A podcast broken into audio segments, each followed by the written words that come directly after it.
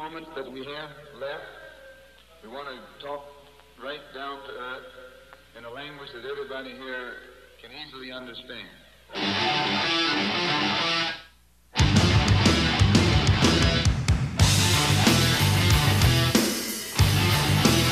Bienvenidos a Rompiendo la Banca con Rick Becard, un espacio para la opinión de economía y mercados.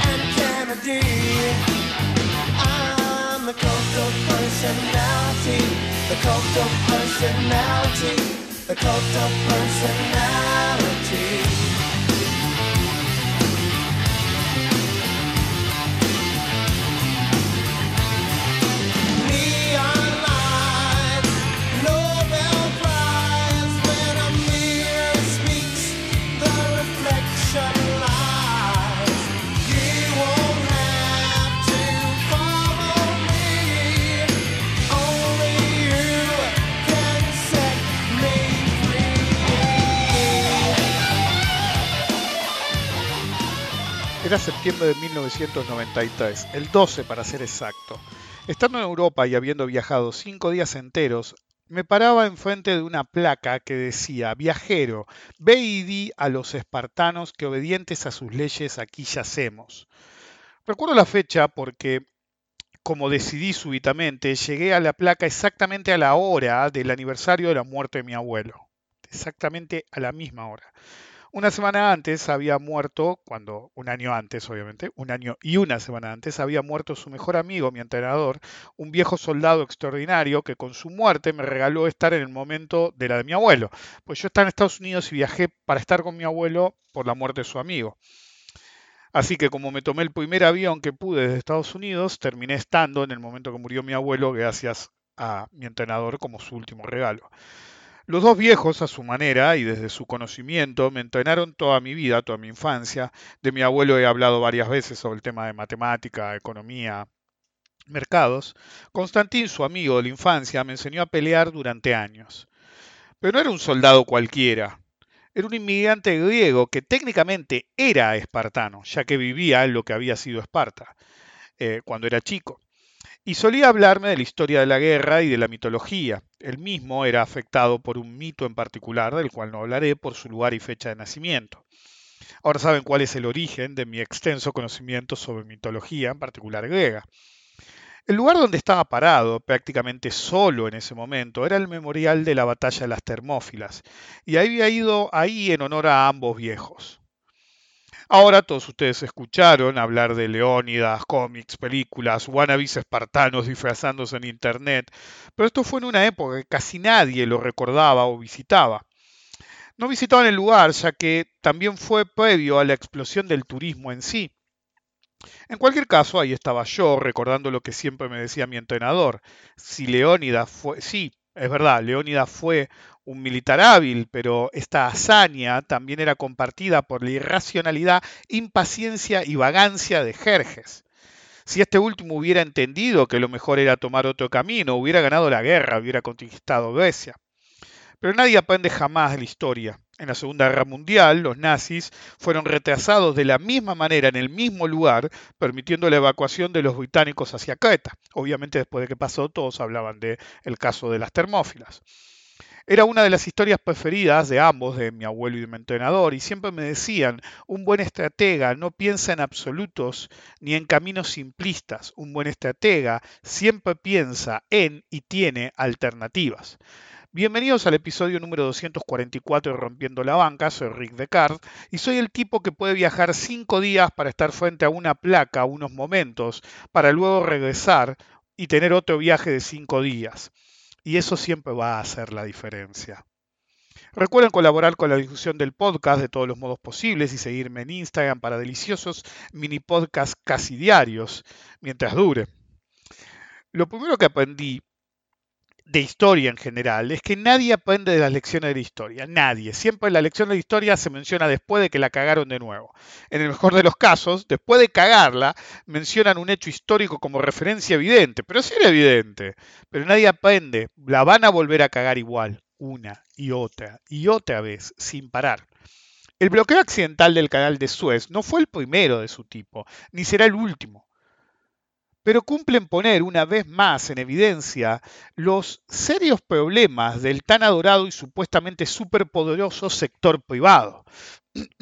Capítulo aparte es el uso de eh, los privados de un proyecto faraónico estatal.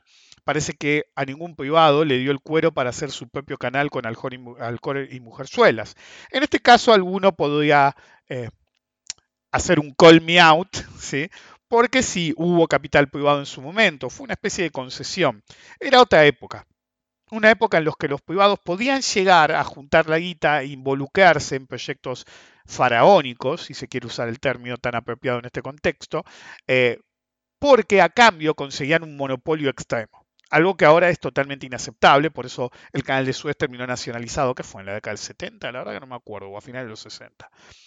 Como toda obra de envergadura mayor, capital social o nivel literalmente global, fue hecha vía concesión en el mejor de los casos, pero siempre fue en realidad propiedad del Estado egipcio. En determinado momento, dado los altos niveles de corrupción que manejaban los administradores, el Estado egipcio directamente lo nacionalizó.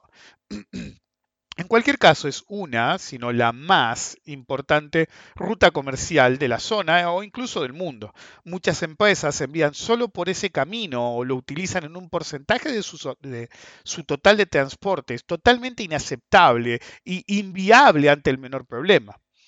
Es una constante del sistema libre de comercio privado, por llamarlo de algún modo, intentar maximizar a tal punto los retornos y la ecuación costo-beneficio que usualmente se quitan grados de libertad a tal nivel que cuando algo sale mal se ponen a sí mismos contra la pared sin ningún tipo de alternativa, nunca hay plan B y ahí se empiezan a desesperar y reclamar soluciones, pero nunca aprenden. Una vez que se solucione, si sobreviven al problema, vuelven luego de pasar la crisis a exactamente el mismo comportamiento, el mismo nivel de riesgo subóptimo para ellos y para la sociedad. Es interesante ver cómo desde los sesentas y en realidad desde finales de los cincuentas siempre se habló tanto del óptimo versus el subóptimo y demostrar que muchas veces una persona está en una situación óptima a sus ojos, pero en realidad está en una posición extremadamente subóptima. Pero nadie aprende. Porque de cold hard cash, de costo versus beneficio, siempre prima. Entonces nunca están en un verdadero óptimo, ni ganando lo que deberían ganar realmente. Es ahí donde se ve la falacia de reclamar la ausencia del Estado como una necesidad del desarrollo de la sociedad. Los mismos boludos que insisten con esa absurda premisa no entienden que incluso si no les importa el subóptimo social y la, rampla, la rampante... exclusión que podría llegar a generar, pobreza que podría llegar a generar. Uno de los sectores más afectados por la ausencia total o casi total del Estado sería el, de, el de, del que los reclama, ¿ok? Me estaba por un poco loco. El que lo reclama como algo personal, como una herramienta definitiva para su desarrollo personal. Difícil mantener todos sus privilegios reales o ficticios sin un Estado fuerte detrás. Tienen medio cachetazo todos esos pelotudos.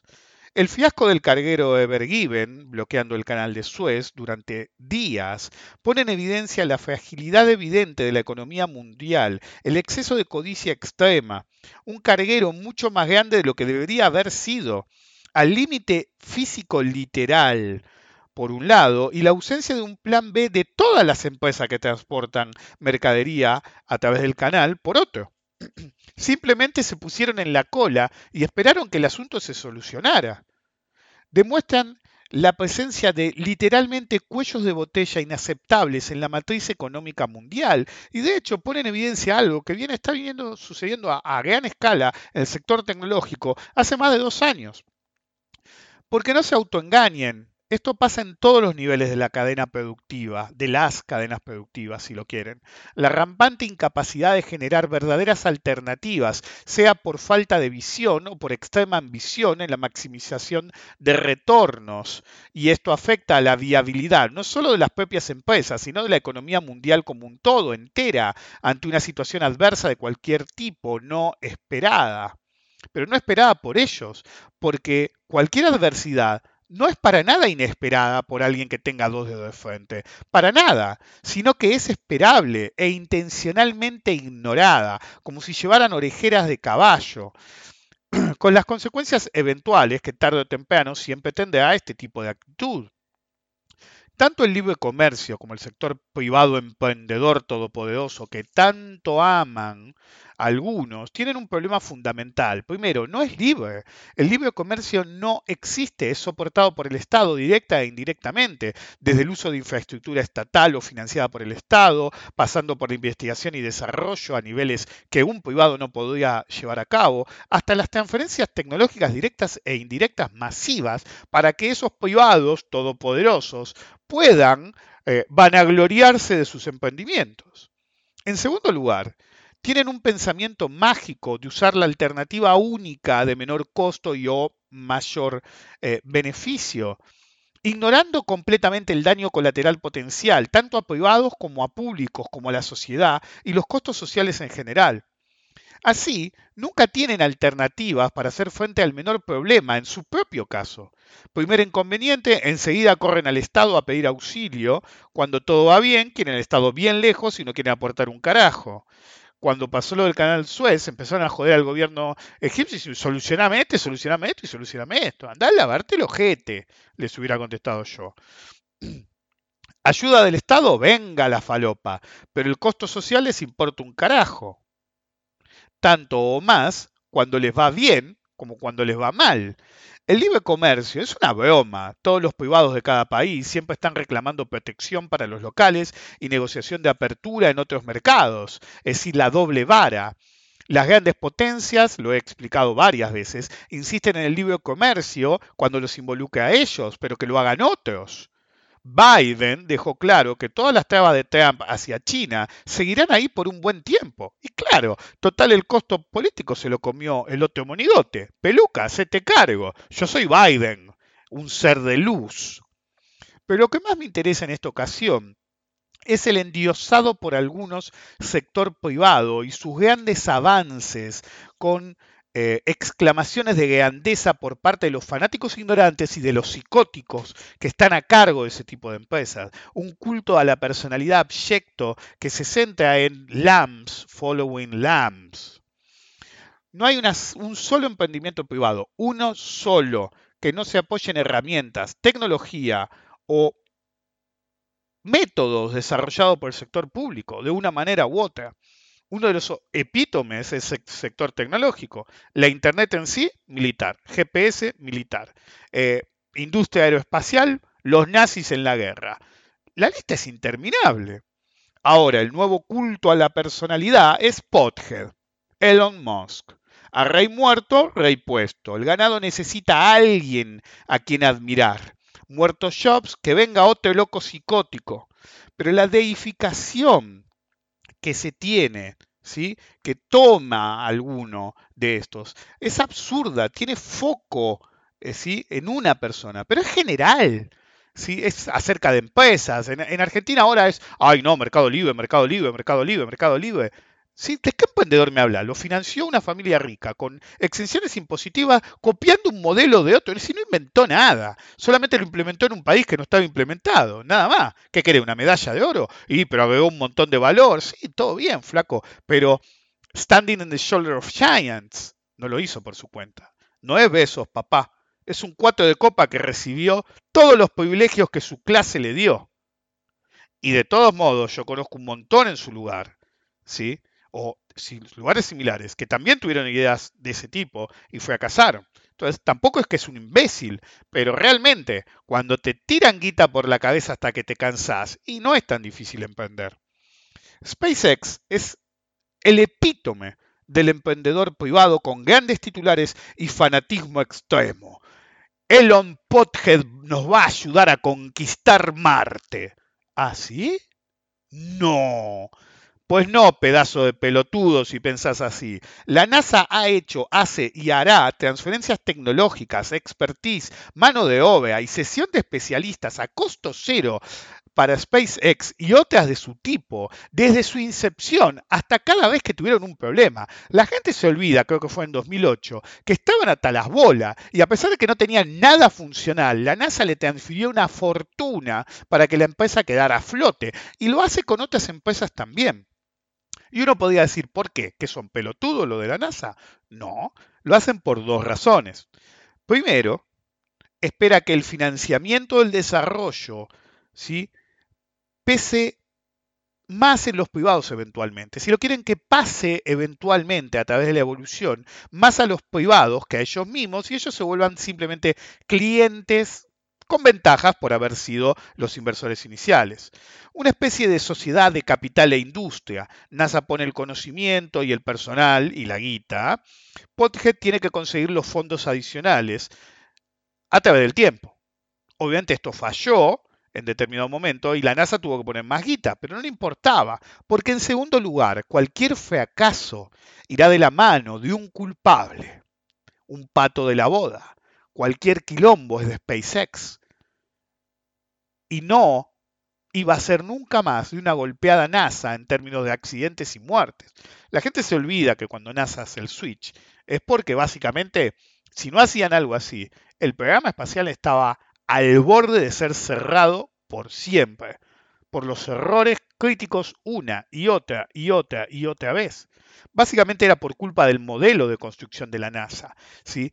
El que no era culpable era el privado y ellos absorbían todo el riesgo. Lo que buscaron fue invertir esa ecuación.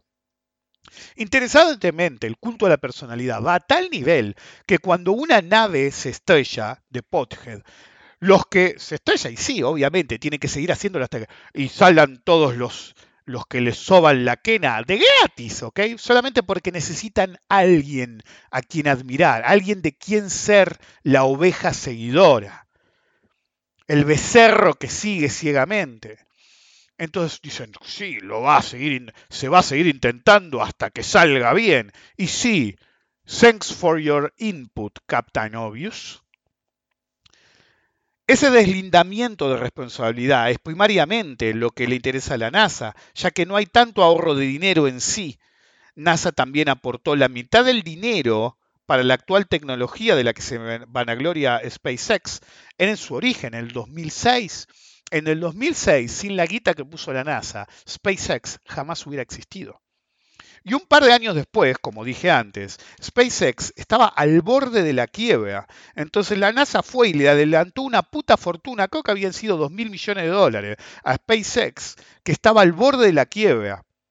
Y solamente se hizo un pago a cuenta por un potencial programa de envío de carga y astronautas. La NASA misma estaba en problemas y sin alternativas al discontinuar el taxi espacial.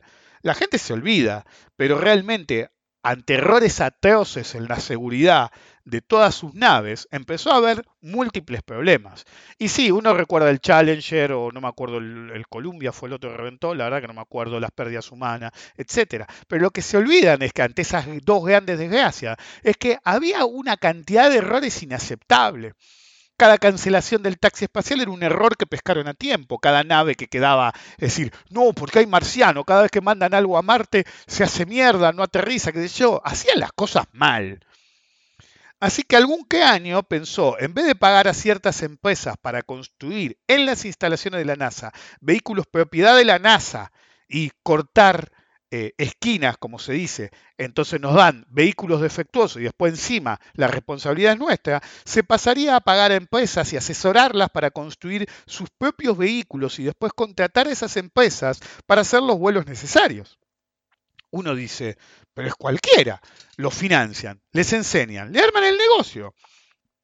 Sí, ciertamente esa era la idea. La idea final, la realidad era que la NASA y Estados Unidos buscaban solucionar un cuello de botella, que era culpa de ellos mismos. El atraso tecnológico que tenía eh, por el taxi espacial la NASA era tremendo en ese momento. La gente se olvida. El problema era que estaban estratificados. Es decir, Rusia seguía teniendo una tecnología por ahí si se quiere, más antigua, pero más durable. Y ellos habían ido por un camino que se quería diferenciar en su momento de los rusos y otros países, de supertecnología, que realmente era muy poco eficiente. Había que dar un cambio de paradigma, como le gusta decir a otros, a algunos. Entonces, la realidad era que la NASA quería solucionar su cuello de botella, que era dual. Primero, no tenían verdaderos proyectos. La mayor parte de los proyectos que estaban lanzando eran proyectos que ya llevaban años en proceso. Y actualmente, en ese momento, ah, eran esclavos de los rusos y las Soyuz, y iban a la cola como cualquier hijo de vecino para poner un astronauta en la estación espacial o lanzar algún satélite. Entonces, el objetivo era dual, eh, o incluso múltiple. Primero, solucionar el cuello de botella y cambiar el paradigma tecnológico y cómo se comportaban y cómo empezaban a utilizar público-privado y invirtiendo los roles. Dejar de depender de los rusos y las Soyuz. De paso, revitalizar la industria aeroespacial estadounidense, creando diferentes alternativas, y terminar no solo con más grados de libertad, sino logrando bajar el costo de los vuelos espaciales en general, revitalizando el sector, o más bien creando uno nuevo en Estados Unidos. Ahora, Estados Unidos actualmente no solo tiene alternativas eh, para sus servicios, sino que se encuentra compitiendo con China y Rusia el servicio de puesta en órbita. ¿Okay? En adición, SpaceX ha puesto mucho esfuerzo, muchísimo esfuerzo, en un marketing vital que hace popular una vez más la conquista del espacio. Me hace acordar al capítulo de Los Simpsons que dicen, che, ¿y cómo va el vuelo? No sé, todo esto es para medir el rating. Bueno, eso es exactamente lo que hace Pothead. A mí lo que me causa gracia de Pothead es que todos los creen un iluminado, y no es para nada. Ustedes, o los que sean, lo creen un iluminado porque no leyeron exactamente lo que yo sé que él leyó, ni vieron exactamente lo que él vio. Hasta se los escupe en la cara.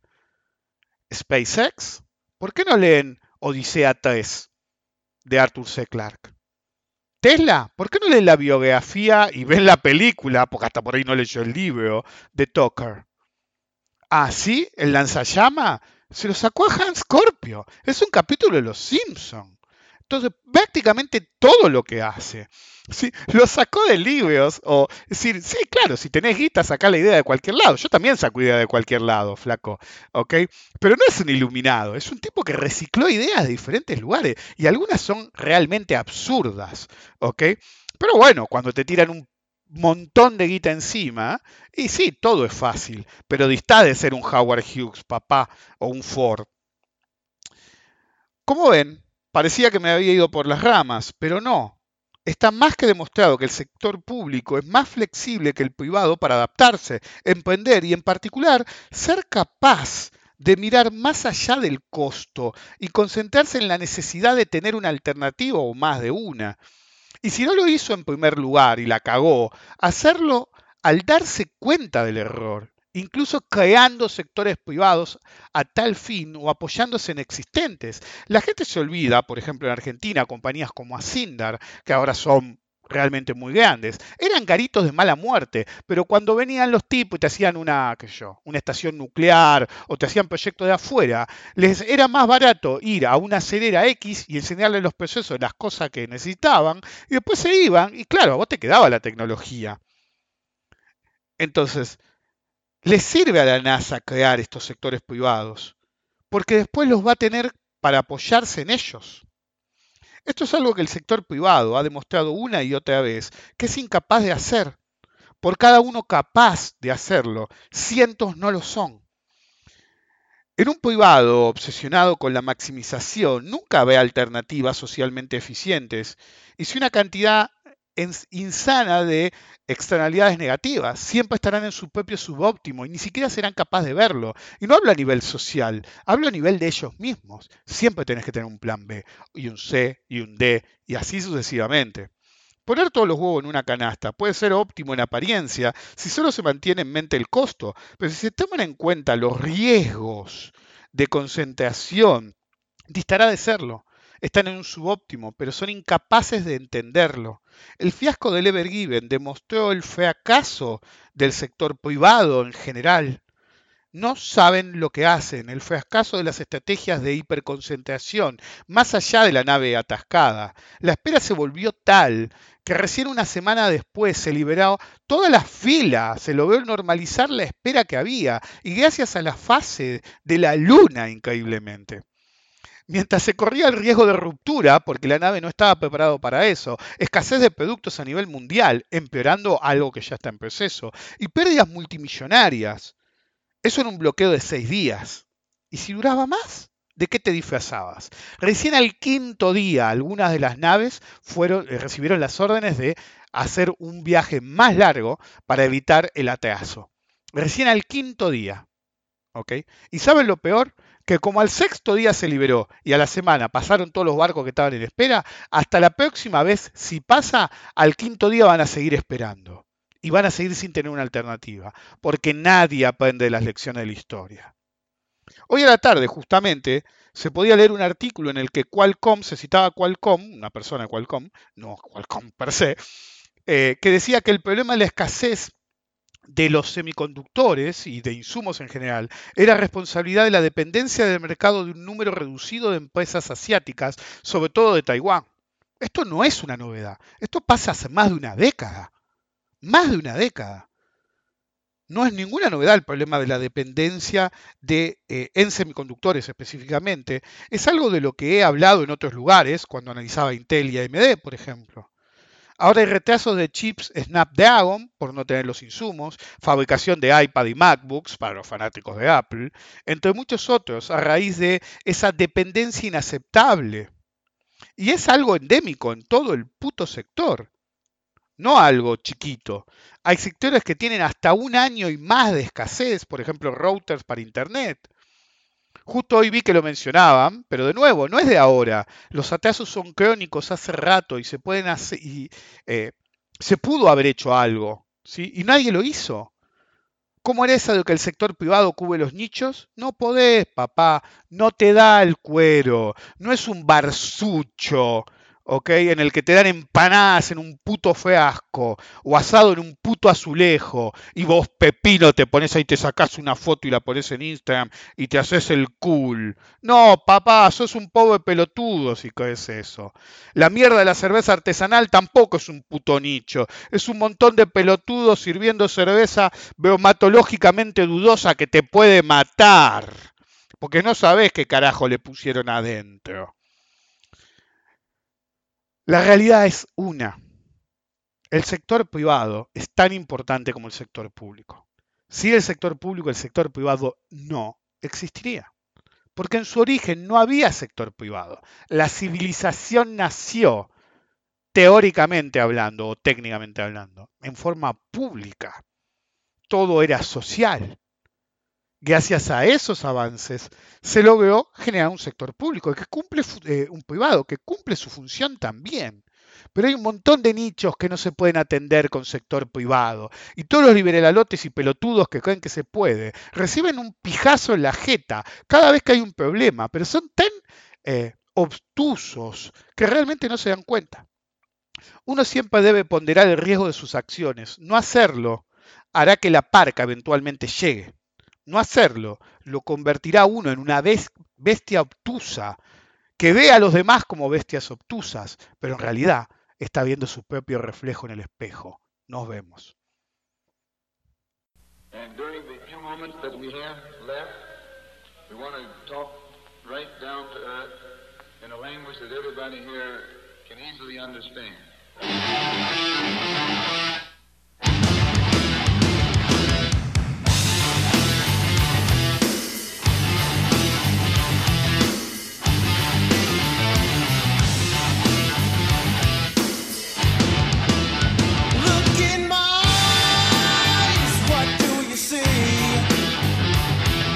The cult of personality. I know your anger, I know your dreams. I've been everything you wanna be. Oh, I'm the cult of personality. Like Mussolini and Kennedy, I'm the cult of personality. The cult of personality. The cult of personality.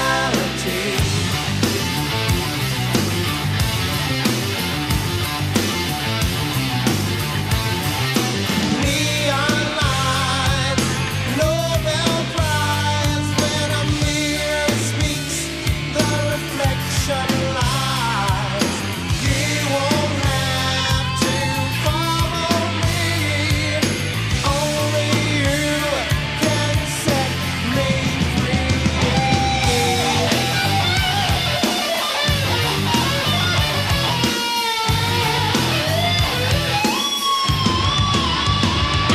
the things you need to be. I'm the smiling face on your T V. Oh, I'm the cult of personality. I exploit you, still you love me. I tell you one and one makes three. Oh, I'm the cult of personality. Like Joseph Stalin and Gandhi. Oh, I'm the cult of personality. The cult of personality. The cult of personality.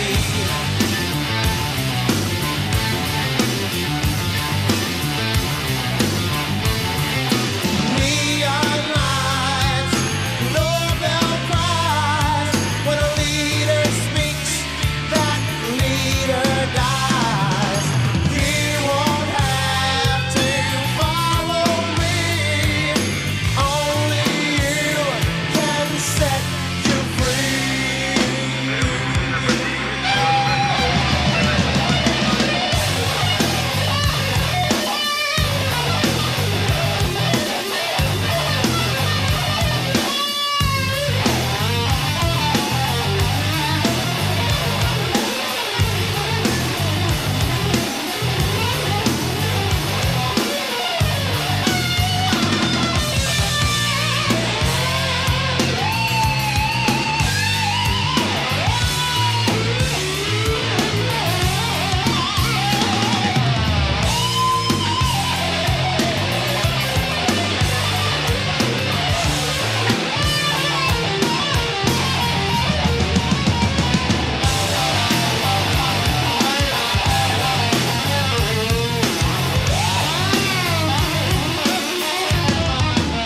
You gave me fortune, you gave me fire, you gave me power in your God's name. I'm every person you need to be. Oh, I'm the cult of personality. I'm the cult of, I'm the cult of, I'm the cult of, I'm the cult of, I'm the cult of, I'm the cult of, I'm the cult of, I'm the cult of personality. That's not what your country can do for you.